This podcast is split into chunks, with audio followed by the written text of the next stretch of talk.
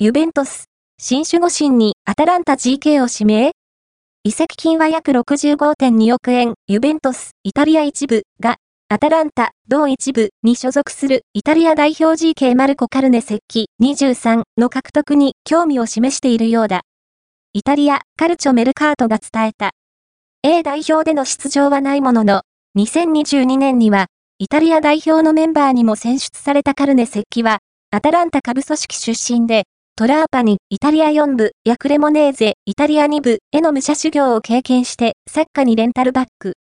今季序盤は控えに甘んじていたが、12月中旬から守護神の座を射止めると、今季は、ここまで公式戦16試合でゴールマウスを守り、7回のクリーンシートを達成している。